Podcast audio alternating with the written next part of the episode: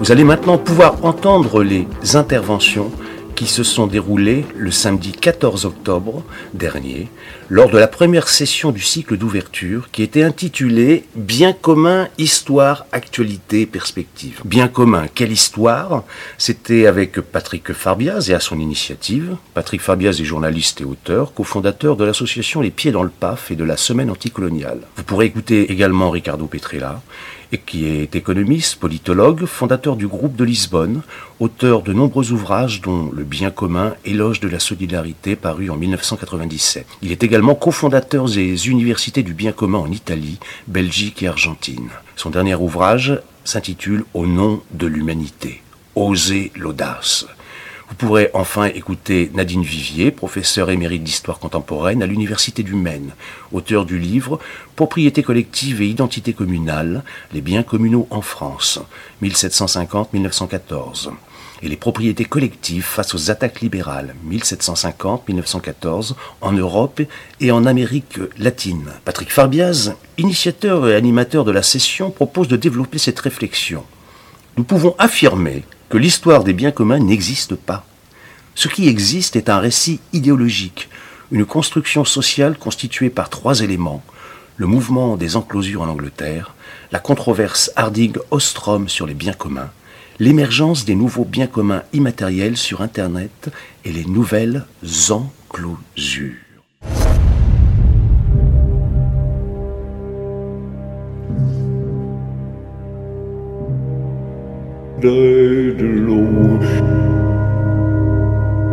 Euh, la presse euh, j'ai constaté que le récit des biens communs s'est transformé en storytelling, s'est réduit en une technique de communication, celle de raconter une histoire en la focalisant sur un aspect mineur qui l'a réduit à la querelle sur les enclosures. Il faut se poser la question est-ce qu'il y a une histoire ou non globale des biens communs? Alors moi je réponds oui, mais on ne peut pas répondre oui sans essayer de faire en histoire un minimum de périodisation, d'essayer de, de, comprendre, de donner un sens à l'articulation entre le local, le global et euh, finalement une, histoire euh, diachronique. Et donc, euh, d'autant plus c'est difficile parce que la temporalité est différente selon le type de bien commun ou de pays. Je proposerai quatre séquences. D'abord, les biens communs avant la conquête des Amériques. Avant ce qu'on appelle l'Anthropocène, ce que j'appelle le Capitalocène, comme je l'ai dit tout à l'heure, la gestion des communs par les populations indigènes est une réalité massive sur de nombreux continents. Je prendrai un exemple que je connais euh, un peu, celui des populations du Pacifique Sud, ou même un peu plus largement, par exemple celui des Kanaks. Comment les communs sont-ils apparus dans les sociétés anciennes du Pacifique? La grande majorité de ces îles a eu l'avantage d'être peuplées par des groupes néolithiques qui étaient déjà des agriculteurs. Dans le Pacifique Ouest, les populations se sont reposées pendant des siècles sur les capacités de l'environnement à supporter la charge de l'homme. Les gens ont pêché, surpêché parfois et brûlé la forêt au point de créer ce qu'ils appellent des déserts sur les parties hautes des collines de milliers d'îles avec la pleine conscience que ces terres n'étaient plus utilisables. Et à un moment donné, les Océaniens se sont posé la question de leur résilience et de leur présence sur les îles à long terme. Ils ont compris que leur espace était mal utilisé par une population qui augmentait. Ils sont alors passés progressivement d'une agriculture simple sur brûlis à différentes techniques de terrassement pour conserver la terre. Ils ont drainé les marécages pour faire circuler l'eau douce, ils ont gratté la terre de surface pour faire d'énormes tas, transformés en buts agricoles, ils ont construit des centaines de milliers de terrasses à flanc de collines qu'ils ont ensuite irriguées. Cette intensification de l'utilisation des îles a induit le passage d'une agriculture familiale à une exploitation collective de la ressource commune. Et les îles océaniennes sont des exemples anciens de monde euh, globalisé, où les gens ont, trouvé des formes de, euh, résilience à leur mesure. Elles le sont dans la mesure où la préservation de la diversité culturelle est un fondement des sociétés euh, mélanésiennes. Et quand vous allez, par exemple, à, Wallis et, Futuna, bah, vous pouvez participer encore, à Futuna surtout, aux, cérémonies du Kawa, je pense qu'il y en a, aussi au Fidji, mais aussi en Kanaki, où on, à l'occasion d'une cérémonie où chacun se boit cette boisson un peu euphorisante, on chante des chansons où on explique l'histoire, où les gens se rapproprient l'histoire de ces îles depuis des milliers d'années, jusqu'à ce qui se passe en ce moment. Et, euh, euh, cette appropriation collective par tout le village, par toute la communauté villageoise, est un, exemple de commun absolument fantastique, qui évidemment n'existe plus dans nos sociétés aujourd'hui, mais qui continue à exister là-bas et qui montre la force de ces, du commun. Et l'utilisation intensive de l'espace a contraint les populations à créer les conditions politiques de leur survie en perpétuant la ressource sur un mode de gestion collective. Et évidemment, le système s'effondre si les voisins ne trouvent pas leur place dans ce modèle euh, global. Alors, il y a eu euh, évidemment euh, ensuite la, colonisation. Et, par exemple, dans les premières années de la colonisation en Kanaki, euh, il y, a eu une guerre et euh, à un moment donné, donc on brûle les, Français brûlent les villages euh, complètement. Et un des chefs Kanak dit bon, on comprend pourquoi au, chef de guerre français, on comprend pourquoi vous brûlez le village. Bon, c'est votre droit, je ne suis pas d'accord, mais ce qu'on ne comprend pas, c'est pourquoi vous cassez les canalisations en même temps. Parce que là, vous vous attaquez non pas à nous, mais à la civilisation qu'on a construite. Et je crois que c'est très beau comme, comme, comme, formule, parce que finalement, euh, ça montre que la civilisation, elle est du côté euh, de ceux qui produisaient les communs et pas du côté de ceux euh, de l'impérialisme. À la fin de l'Empire romain, là on passe en Europe, la désagrégation des structures du système esclavagiste où a poussé des peuples barbares, des peuples soumis et des esclaves, va déboucher dès le haut Moyen Âge sur des libertés et franchises, ou franchises, franc, ça vient de, de ça vient de franc, et, pour les communautés villageoises qui se gèrent sous la forme de communautés avec assemblée générale, où les femmes autant que les hommes participent au gouvernement. Je vous conseille de, lire le très bel article dans le des biens communs de Florence Gauthier à ce euh, propos. Et donc les premières communes urbaines vont se créer d'ailleurs sur ce modèle de la communauté villageoise. Contrairement à ce qu'on raconte, la communauté euh, euh, urbaine ne se construit pas contre la communauté villageoise, mais est issue en fait de ces traditions de communes en partie libres. Évidemment, les seigneurs ont tenté de renier ces libertés tout au long du Moyen Âge et imposer le servage qui va se généraliser peu à peu. Et parallèlement, le pouvoir royal, à la fin du Moyen Âge, étend son pouvoir à la fois contre les nobles, mais aussi contre les paysans, en instituant des domaines de chasse royale restreignant les communes. Et là, on passe au deuxième, euh, euh, deuxième temps de la périodisation, de la conquête des Amériques au mouvement des enclosures. Et là, il y a plusieurs euh, questions qui, se posent. La privatisation des terres par l'extractivisme et la colonisation, notamment en Amérique latine, et donc à partir de la découverte, entre guillemets, des Amériques, les communs ont été exploités par l'extractivisme. Il s'agissait d'extraire de la terre commune, volée aux Amérindiens, et les ressources servant les puissances européennes. C'est cette accumulation qui a permis et amplifié le mouvement des enclosures de la Grande-Bretagne à la Révolution française et au compromis euh, sur les communaux dont vous parlera tout à l'heure Nadine. Et, donc, euh, euh, c'est un, premier point, c'est cette privatisation des terres. On en parle peu autour des enclosures, mais en réalité, c'est massif Hein, c'est euh, quand même des, dizaines de millions de gens qui, ont été génocidés et qui sont, euh, euh, qui sont en ce moment, enfin qui sont, et, qui ont été victimes de la privatisation et l'appropriation violente des communs. Au XIIe siècle, un, droit d'usage voulait que dans les forêts et sur les terres communales, les villageois soient autorisés à laisser paître leurs bêtes, ramasser du bois mort, récolter du miel ou des champignons. Ces droits n'avaient nul besoin d'être inscrits dans les lois puisqu'il s'agissait de biens communs et une forme, donc une forme de, copropriété, quoi, hein, mais euh, collective. Fin du XVIe et au XVIIe siècle, ont transformé cette forme d'exploitation traditionnelle, non sans provoquer, et c'est ça peut-être qui est le plus important dans cette histoire, mais dont on parle peu finalement, des réactions populaires, à l'image du mouvement des euh, Levelers en, 1600, euh, en 1647. Et Thomson raconte qu'en réalité, euh, cette position du roi, c'était euh, euh, pour s'élever contre le fait des révoltes populaires qui essayaient simplement de, se battre pour le droit à, l'existence, pour le droit à la survie. Alors, l'enclosure elle-même, elle, elle s'est. Alors, elle a. Là aussi, c'est un, problème aussi idéologique. Elle a souvent été présentée comme un moyen permettant de passer d'une agriculture réputée peu productive à une agriculture plus insensible et de type capitaliste. Donc, est-ce que finalement, l'utilisation de ces nouvelles techniques, de nouvelles cultures, de nouvelles rotations culturelles a permis d'améliorer la production ou non? C'est un débat.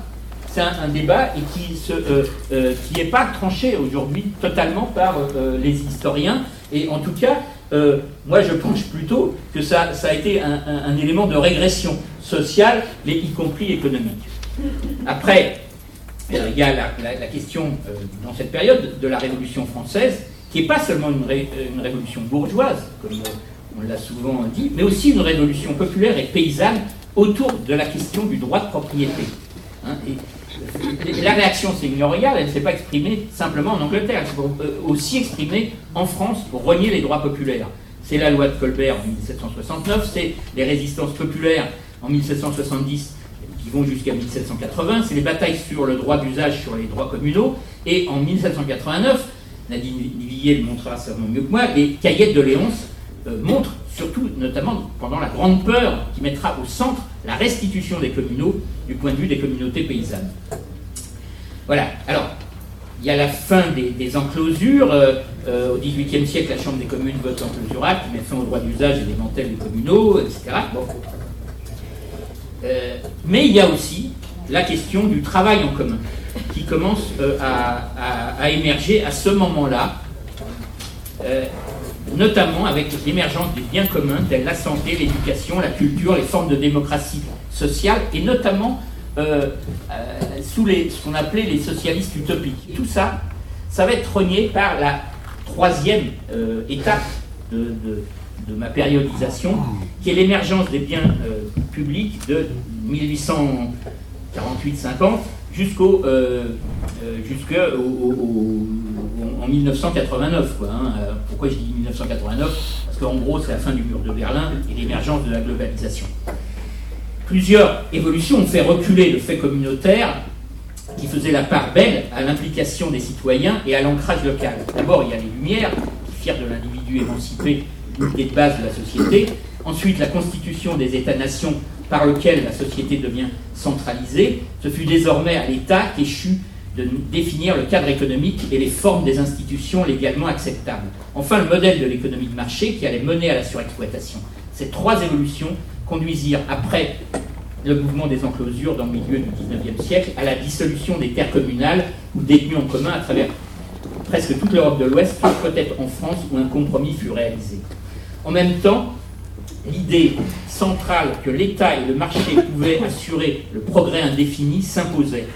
Et le communisme, qui était au départ le pendant politique des communs, s'est transformé avec la conquête de l'État en Union soviétique et ailleurs en une sorte de nouvelle oligarchie prédatrice. L'étatisation s'est substituée à la socialisation et l'idée de bien public, aussi bien d'ailleurs à l'Est qu'à l'Ouest, s'est substituée à l'idée de euh, bien commun. Pourtant, des luttes sociales ont permis de conquérir, grâce à l'État quand même, de nouveaux droits comme la protection sociale, les retraites, la santé publique, l'éducation. Ces droits nouveaux ont été pérennisés par l'État, même si aujourd'hui nous sommes dans une nouvelle période. Et c'est la, quatrième, la, fin de mon exposé, c'est la fin du XXe siècle euh, et, euh, et, et, le XIXe et le XXIe siècle, une nouvelle phase de la lutte séculaire entre les communs et l'appropriation privée qui émerge avec la globalisation capitaliste et les nouveaux territoires des communs. Avec l'effondrement de l'URSS, la mondialisation néolibérale, l'apparition de l'altermondialisme, l'idée de commun non soumis aux lois du marché et de l'État réapparaissent d'abord avec l'idée d'autogestion, puis d'appropriation sociale, voire par exemple des choses qui, approchent un peu ça, la question de l'exception culturelle par exemple. L'émergence des biens communs immatériels est un des éléments essentiels de cette période. Les nouvelles enclosures, les biens communs immatériels, également appelés biens communs de la connaissance ou biens communs informationnels, se caractérisent par leur non-rivalité, c'est-à-dire que leur utilisation ne les, épuise, pas ou n'en prive, pas les autres utilisateurs. Au contraire, leur diffusion et leur propagation sont source de création. Ils se différencient des biens publics par une production et une gestion communautaire. Dans les années 80, IBM crée de nouvelles enclosures avec la vente de ses logiciels, d'abord à Microsoft. En 1985, Richard Stallman réagit euh, en développant le logiciel libre, c'est un peu les mêmes, hein, c'est-à-dire euh, appropriation euh, privée, résistance. Puis c'est la création de Wikipédia, qui, est un vrai commun des, connaissances. Le logiciel libre, les, données ouvertes de licence copyleft, etc. tout ça, ça fait partie de cette question et relève des biens communs. Voilà. dans la dernière période, c'est aussi l'émergence de nouvelles alternatives qui font sens. Les guerres de l'eau en Bolivie et dans un certain nombre de conflits de l'eau dans un certain nombre de pays d'Amérique latine ou ailleurs, en Afrique, et le contrat mondial de l'eau, dont le père fondateur est à ma droite, les luttes contre l'extractivisme, la question du climat, tout ça devient euh, quelque chose de, euh, euh, de prégnant. Mais fondamentalement, les principes fondateurs des sociétés modernes occidentales s'effritent et disparaissent avec les principes de base qui sont la sécurité d'existence et la garantie des droits sur la base du respect de la réciprocité entre tous les membres d'une communauté humaine dans tous les pays développés. Les classes dirigeantes en sont venues à considérer le welfare state comme un obstacle pour les entreprises et un frein à la compétitivité. Les entreprises demandent la privatisation et la déréglementation des services essentiels tels que l'alimentation, la distribution de l'eau, l'énergie, etc afin d'endiguer cette hémorragie, à reconstruire le bien commun, nous devons nous donner les principes, les règles, les institutions, la culture et les moyens qui nous permettront d'avancer sur le chemin d'une gouvernance mondiale. Parce que la question aujourd'hui, c'est bien celle-ci, la question. Euh, le euh, Chemilier Gendreau disait que bon, finalement, c'est bien le patrimoine euh, commun introduit dans la, dans la juridique, dans, le droit international, mais en fait, ça n'a aucun, aucun pouvoir de, juridique. Et c'est bien le problème. Ce processus à long terme euh, doit être axé sur un contrat de l'avoir, un contrat culturel, un contrat démocratique et un contrat de la terre. Voilà, donc j'ai un peu terminé ça. En conclusion, je pense qu'il faut mettre en place des chantiers de travail sur l'histoire des biens communs. L'Université des biens communs devrait prendre l'initiative d'un travail sur l'histoire des biens communs en collaboration avec les autres euh, universités comme euh, l'Italie, la Belgique et autres, cela pourrait passer par la constitution d'un groupe de travail réunissant des historiens et des acteurs euh, du commun. Les caractères euh, de l'histoire des biens communs permettent de dégager un premier chantier essentiel qui serait celui de décloisonner l'histoire des biens communs et d'en faire une approche commune qui n'appartienne pas aux seuls historiens, encore moins aux économistes ou aux philosophes, mais qui à la fois soit transdisciplinaire et en même temps euh, permette aux citoyens engagés dans la défense des biens communs, de s'emparer de leur propre histoire. Lorsqu'on défend une, forêt menacée ou que l'on lutte pour une régie publique de l'eau, nous avons besoin de resituer ces combats dans la longue durée de la lutte contre la privatisation et les enclosures. Vous êtes sur FPP 106.3 ou en streaming rfpp.net et dans une émission spéciale euh, dédiée à l'Université du bien commun, puisque FPP est partenaire de cette euh, initiative euh, au travers de, diffusion de, des débats et des conférences organisées. Aujourd'hui, on revient sur l'histoire du bien commun, de cette notion de bien commun, avec les intervenants Patrick Farbiaz et Ricardo Petrella. Qui est économiste, politologue, fondateur du groupe de Lisbonne, auteur de nombreux ouvrages dont Le bien commun, éloge de la solidarité, paru en 1997. Cette euh, euh, usurpation de la part des, des, lords euh, du droit de vie a également impliqué que les biens communs qui était élément de la survie. Hein, pouvoir avoir accès à la terre, aux forêts, etc., était une manière de garantir même à ceux qui n'avaient pas de possession, une conditions minimales de survie, à transformer les biens communs en ressources. La terre devient ressource pour la création de revenus. Revenus pour qui? Pour les lords.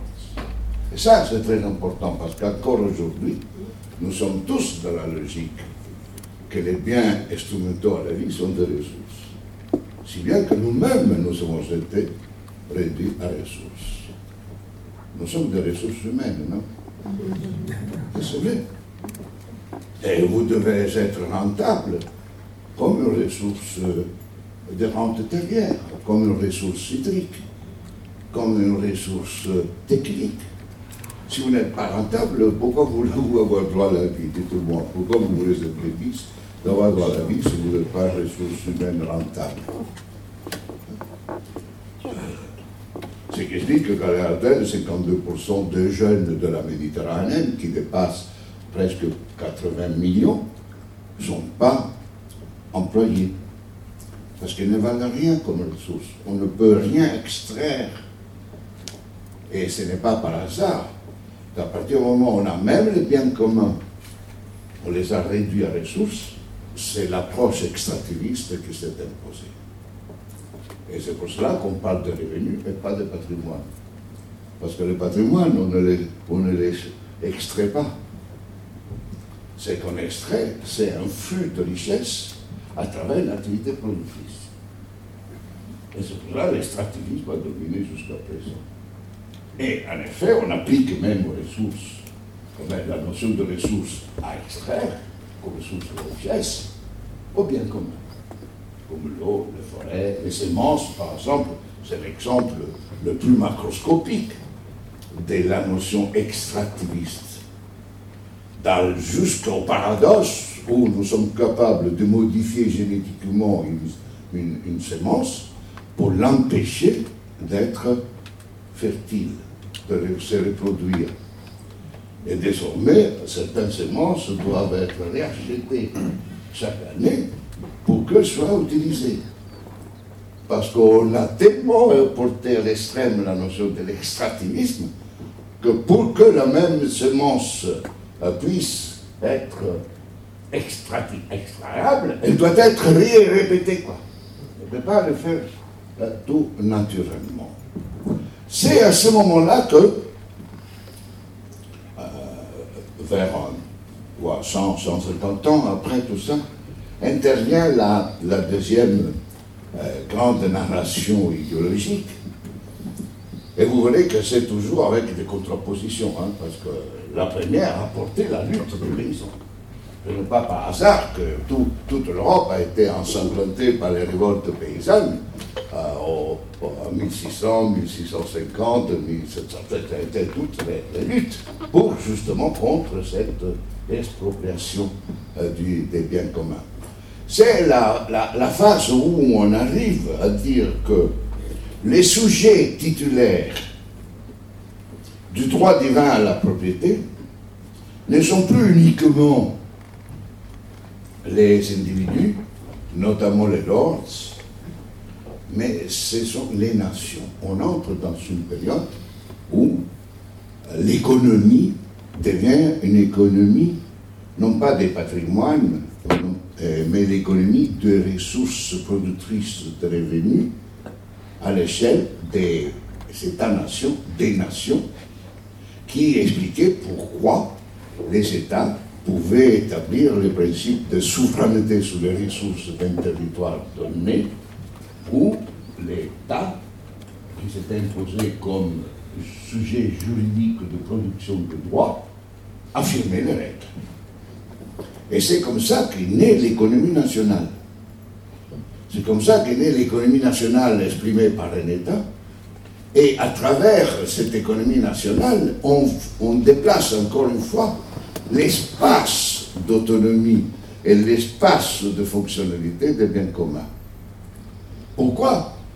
Parce que s'il est vrai que jadis les paysans, les lords, etc., étaient des sujets privés qui représentaient, étaient des peuples, c'est pour là le peuple était petit, en affirmant que l'État était devenu l'État de représentation d'une nation c'est-à-dire d'un peuple qui s'appelait nation, l'État-nation a vidé de sens le peuple. Parce que la nation s'est imposée comme une entité mythique. Vous, en France, euh, euh, euh, vous le savez, vous êtes né et vous devez mourir pour la nation, non? Pour la France, non? Vous ne pouvez pas vivre pour vous. Hein. Ah, vous êtes né et vous devez mourir pour la France une, indivisible. Si jamais il s'est passé quelque chose en France comme la Catalogne maintenant, vous auriez déjà eu toutes les armées de la France sous la région, sous la région qui. Euh, je peux rigoler. Vous l'avez compris que c'était ironique. L'ironie fait partie de la science.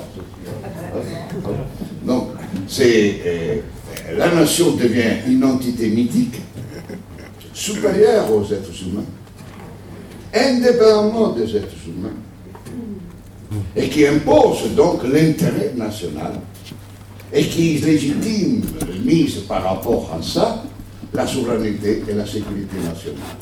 Et encore une fois, vous constatez qu'à partir de cette période où l'État-nation devient l'économie nationale ou l'économie nationale qui se donne l'État-nation, qui sont les deux cas, ben on arrive encore aujourd'hui qu'on n'avance pas sur le plan international et mondial parce qu'on affirme le sacro-saint principe de la souveraineté et de la sécurité nationale sur les biens essentiels, insubstituables de la vie. Et tout à plus, on arrive à une espèce de nationalisation des ressources sous contrôle de l'État, mais on n'affirme pas que les autres qui ne sont pas nationaux ont le droit à la vie en bénéficiant éventuellement de ressources existant sur le territoire national ou le territoire frontal. Et cette euh, phase de la nationalisation de, de l'économie renforce la notion de la richesse comme revenu. Parce que l'économie nationale, c'est quoi?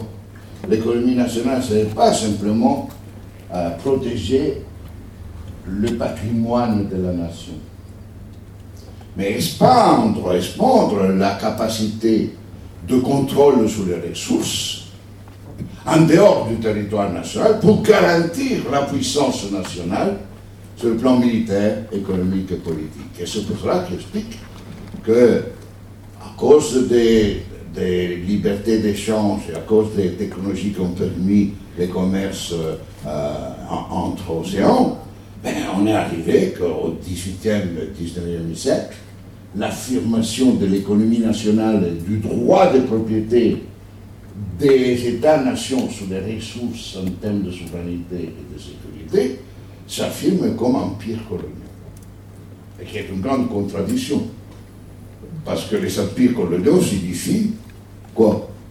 Eh, La primauté et la suprématie d'une nation sur les autres pays qui n'arrivent même pas à avoir une nation et que désormais ils font partie d'une nation colonisante. La communauté française, qu'est-ce que c'était? La communauté des États francophones. Le Commonwealth britannique, c'était le Commonwealth. Hein? Vous voyez les langages? Pourquoi n'ont pas dit assemblée? Ben, Ils ont dit Commonwealth. C'est-à-dire que les Britanniques disaient que toutes les ressources qui étaient parvenus à mettre sous leur contrôle, c'était de la richesse commune de tous ces pays. Quelle mystification Et c'est pour cela que les luttes de libération contre les empires, c'était des luttes de libération nationale pour les droits aux ressources et pour les droits à la vie indépendante, autonome par rapport aux puissances coloniales. Et là encore, ils revendiquaient alors la propriété commune des ressources de chaque colonie qui voulait se raffirmer. Et c'était la contradiction de la légitimité des empires coloniaux. Et c'est ainsi que, également, l'économie s'est renforcée comme règle des lieux, oikos, lieu de vie, règle, où l'économie, c'est l'expansion de la richesse nationale. Et c'est clair que la nationalisation de l'économie dans le cadre des États-nations créateurs d'empires coloniaux où alors les ressources devaient être ouvertes, accessibles aux États plus puissants, et que donc l'espace des biens communs avait été complètement dénaturé, parce que si on les porte de cette manière inégale dans une situation asymétrique entre l'État colonisateur et les pays qui se font coloniser, c'est une négation du même principe. C'est que la richesse nationale, la création de richesse, ne peut passer que par la conquête des ressources des autres. Et augmenter le contrôle sur les ressources. C'est pour ça qu'effectivement, euh, les Belges sont devenus riches parce qu'ils ont appauvri tous les Africains, le Congo. La richesse des Congo, c'est les Belges qui l'ont trouvé. Vous, votre richesse vous, votre richesse se boucle retirée de toutes les colonies françaises. L'Espagne, la Catalogne ont pris toutes ces richesses de toute l'Amérique latine. Et ce n'est pas par hasard que tous les pays d'Amérique latine sont appauvris par rapport à l'Espagne, ou maintenant aux États-Unis, et que l'Afrique est appauvrie par rapport à la France, à la Belgique, et que l'Asie, au parti réussi, était appauvrie par rapport aux Pays-Bas. Et il me semble que cette notion de richesse comme obligation de croissance des ressources sous contrôle d'un État qui se dit nation, et sous contrôle et, qui permet alors à cet État de mieux valoriser ses propres ressources en fonction de l'intérêt de l'enrichissement croissant de sa nation, de sa population, c'est traduit alors, et ça c'est la troisième phase, ma narration, euh, à travers les, luttes de libération nationale et à travers les, luttes pour les droits, euh, s'affirme alors, cette fois-ci positivement, dans la troisième narration, de dire que euh, les biens communs sont à la base de la société des droits et donc de la sécurité sociale. donc l'état du welfare devient un instrument de lutte qui est passé par les luttes euh, communistes, par les luttes euh, communautaires, euh, par les, luttes de libération nationale, etc. Mais là, par exemple, le communisme, ça a été l'Union soviétique tout ça, c'était une tentative de revenir sur la question fondamentale. Comment peut-on assurer au peuple russe, aux prolétaires, esclavages, classes abusées, etc., etc., les droits d'existence sans devenir propriétaires des moyens de production, des moyens d'existence. Et donc, quand 1980, les forces du capitalisme mondial disent le seul moyen pour pouvoir permettre à nous les lords, nous les seigneurs de l'agrochimie, nous les seigneurs de la pharmacie, nous les seigneurs de l'informatique, c'est d'avoir le droit de brevetabilité du vivant et suivant le droit de brevetabilité des algorithmes, ben c'est un peu le même principe la bataille pour les droits à la vie à l'échelle mondiale. Et c'est pour cela tout le mouvement paysan de nouveau, cette fois-ci, reviennent à l'idée de la terre bien commun, reviennent à l'idée des semences comme bien commun, mondial, pour contraster contre toutes ces sociétés qui se sont permis arroger les droits à travers la brevetabilité du vivant de devenir propriétaires des semences.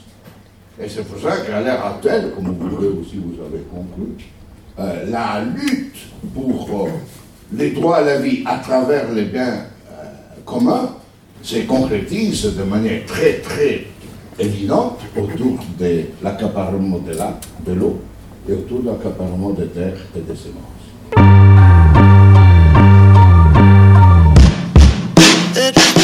FPP 106.3 La voix des sans-voix. Et vous êtes en train d'écouter Ricardo Petrella dans le cadre des interventions qui se sont déroulées lors de la première session du cycle d'ouverture intitulé Bien commun, histoire, actualité et perspective, première session d'un cycle qui a marqué le lancement de l'Université du bien commun à Paris. Et la bataille aujourd'hui contre cette logique de, que la richesse est uniquement la croissance de la richesse détenue par les lords d'un État, garantie par l'État lui-même, qui dit que le droit de propriété privée des lords est justifié dans l'intérêt des États dans le cadre de la globalisation croissante, donc de la compétitivité croissante, mais que nous explique bien le moment dans lequel nous sommes actuellement. Et actuellement, quelle est la signification des biens communs, euh, qu'ils soient biens communs publics ou non publics, communautaires, etc.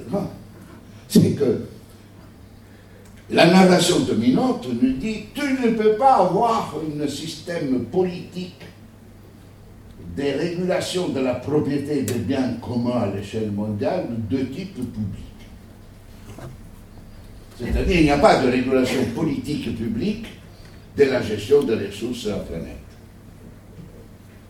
Euh, petit exemple,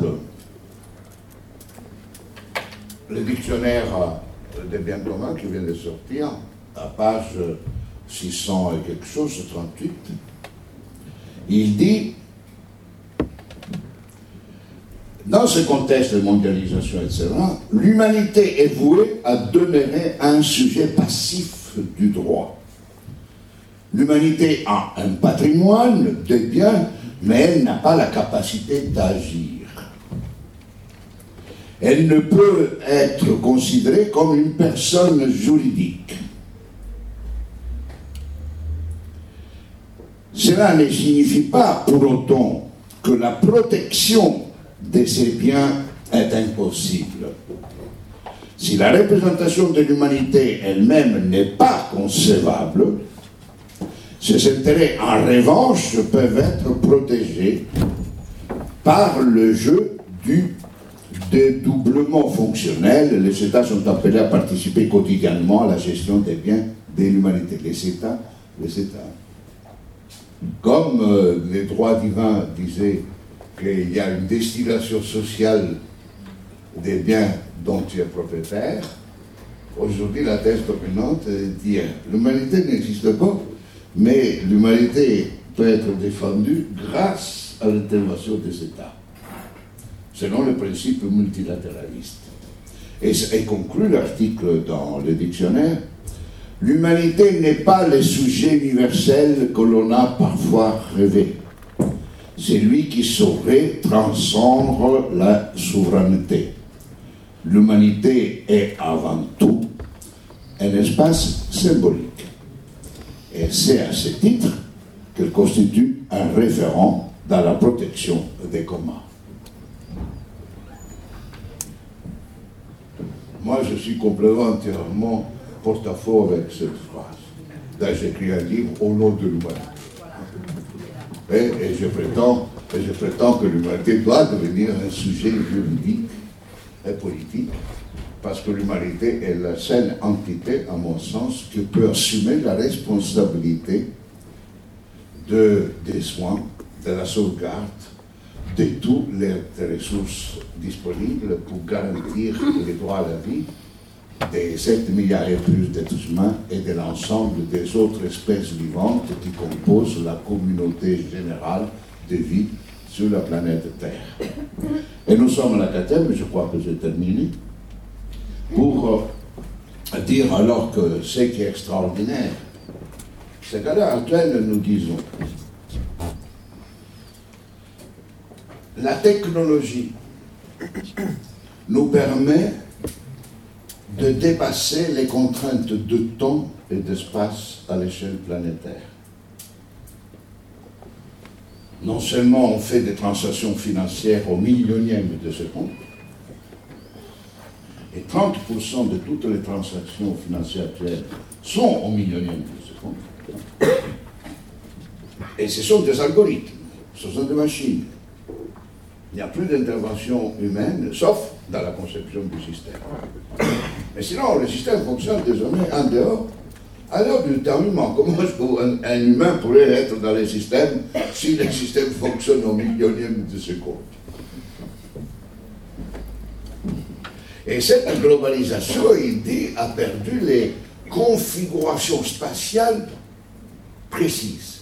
C'est-à-dire, les configurations spatiales sont fluides.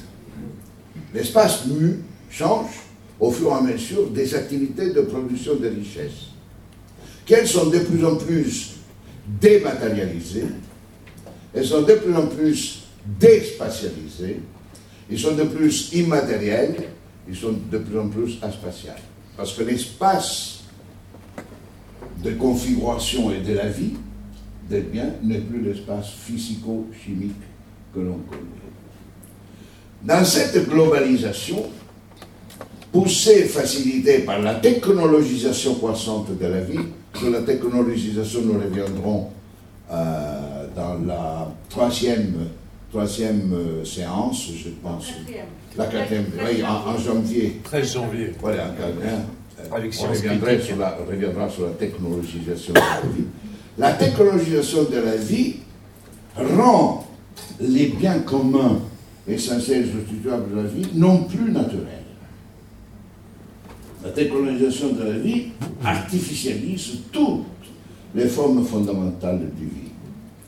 Et l'artificialisation signifie non seulement l'industrialisation, mais à travers les lois de brevetabilité du vivant et de la brevetabilité des algorithmes, donne le pouvoir aux sujets capables de savoir sanctionner dans des protocoles techniques reconnus par les offices de brevet comme création de, de knowledge, de connaissances, de sorte que la connaissance elle-même est devenue un bien privé, absolument privé, tout en étant un bien commun, parce qu'on dit que nous sommes knowledge-based economy, non? Que nous sommes tous a knowledge-driven economy, non? Que nous sommes tous dépendants de la connaissance, mais, qui a les seigneurs, qui sont les lords Les lords, ce sont les entreprises et les sujets et les États qui possèdent les brevets sur les connaissances.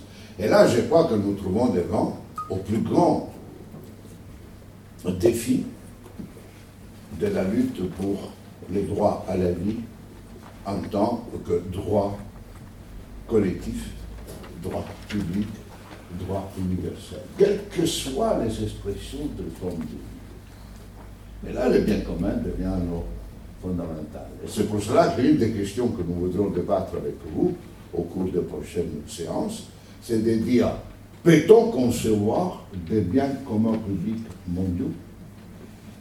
Y a-t-il universalité dans le sens non pas qu'ils sont homogènes, mais dans le sens du concept même universel qui signifie aller vers un. Universel ne signifie pas qu'il est universel. La notion universelle est un concept dynamique. Uni, vers, vers l'un, qu'on n'atteindra jamais. Mais c'est ça l'universel. C'est pas de dire que tout est homogène, tout est standard, toutes les choses. Y a-t-il des biens communs publics universels? Y a-t-il des droits à la vie gérés par des institutions? Alors là, Ostrom nous a dit non, il n'y a pas. Parce qu'Ostrom a dit il n'y a pas de bien commun objectif. Oh, le, le- concept de bien commun, selon Ostrom, est subjectif. S'il y a des appropriators, j'utilise le mot appropriators, qui disent ce, livre est un bien commun à 100 personnes ou à un million de personnes, eh bien ça, c'est un bien commun. Donc, l'existence des biens communs dépend de l'expression d'un groupe d'individus, que ce soit des bêtes, que ce soit des êtres humains, que ce soit des États, des groupes qui disent ça, c'est un bien commun. Et alors, Ostrom a raison de dire, face à un groupe qui dit ça c'est un bien commun moi, quelle est la méthode de gestion la plus efficace? Elle peut démontrer que la gestion la plus efficace n'est ni l'État ni le marché, mais c'est l'auto-organisation. Et donc, euh, l'autogestion. Et l'exemple classique qu'on cite, c'est les pêcheurs. Et donc, et ça, c'est extrêmement important, ce que dit Holstrom. Mais c'est également très dangereux, à mon, hypothèse, parce qu'elle n'admet comme euh, possibilité d'existence des biens communs essentiels pour la vie, insubstituables pour la vie, que ceux qui ne sont considérés par des groupements aléatoires d'individus ou des catégories sociales. Donc, euh, il faut discuter ça. Nous, on vous propose de réfléchir ensemble. Ce que je suis en train de vous dire n'est pas nécessairement une vérité. C'est un questionnement.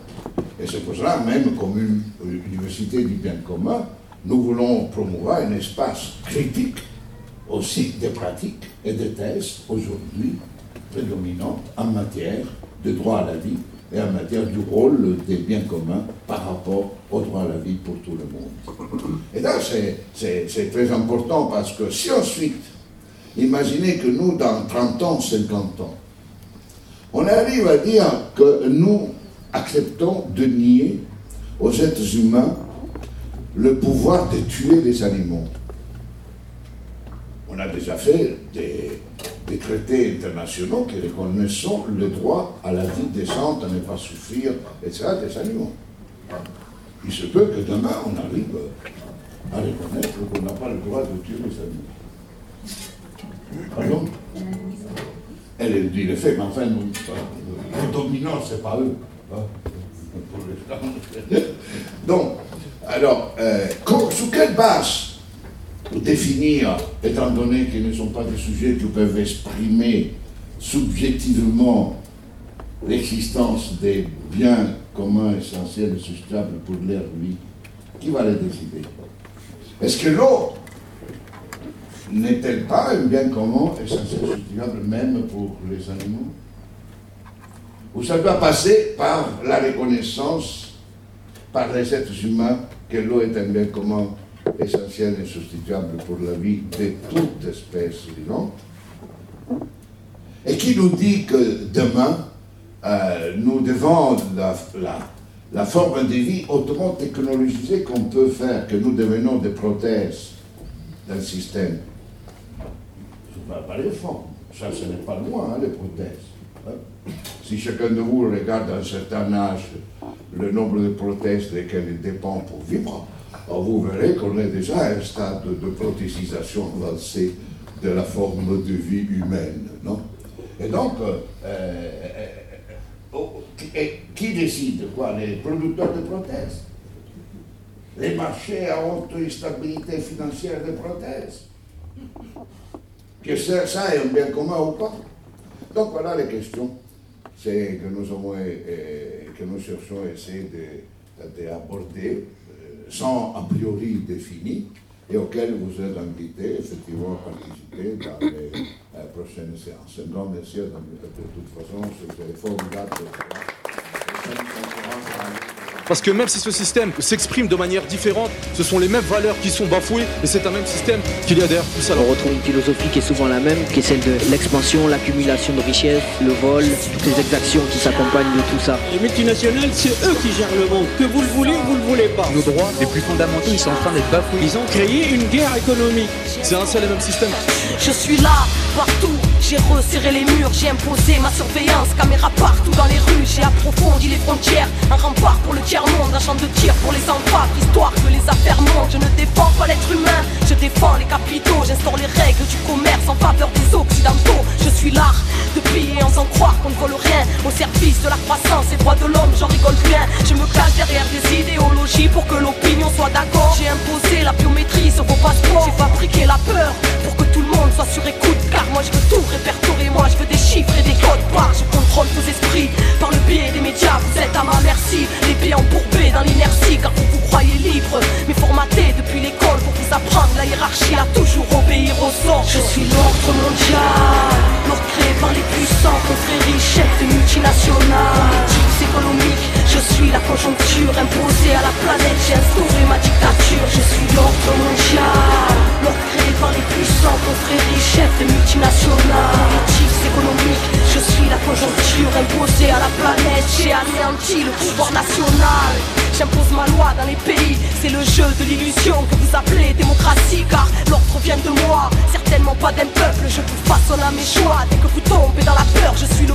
des tyrans, la structure qui détruit Au nom des valeurs marchandes implantées jusqu'à vos esprits. Je pompe le sang du tiers-monde, chope leur politique Leur ordonne de nous vendre tous leurs services publics. Un peuple qui se lève, moi je lui couperai ses vies Pour mieux alimenter sa haine et l'emmener en guerre a pas meilleur profit que le business de la mort, destruction construction, investissement, marché des armes, pro-guerre, prospère. Je fais monter la sauce, tout monte les uns contre les autres pour alimenter ma force, car mon règne prend son ampleur dans toutes vos divisions, libéralement capitaliste au service de vos illusions. Je suis l'ordre mondial, l'ordre créé par les puissants, confréries, chefs de multinationales, politiques économiques. Je suis la conjoncture imposée à la planète, j'ai instauré ma dictature. Je suis l'ordre mondial, l'ordre créé par les puissants, confréries, chefs de multinationales. Je suis la conjoncture imposée à la planète. J'ai instauré ma dictature. Tout est profit, tout est marchandise, telle est ma devise. J'ai inventé les classes pour que vous vous trompiez d'ennemis. Je vous ai donné des outils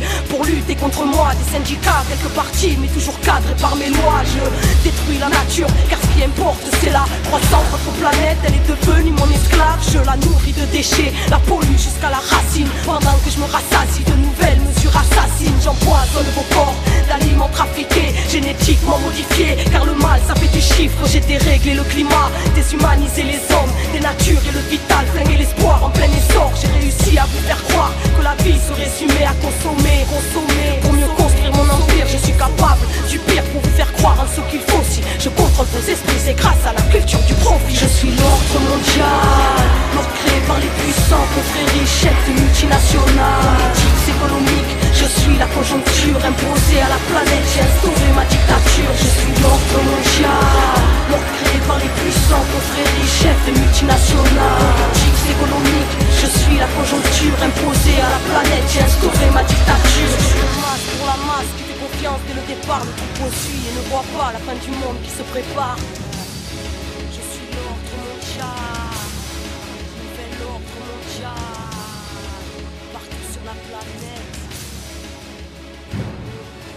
Fréquence Paris Pluriel 106.3 bande FM. Vous avez pu écouter donc Patrick Farbias, Ricardo Petrella qui sont intervenus dans le cadre de la première session du cycle d'ouverture de l'Université Bien commun intitulé Bien commun, histoire, actualité et perspective.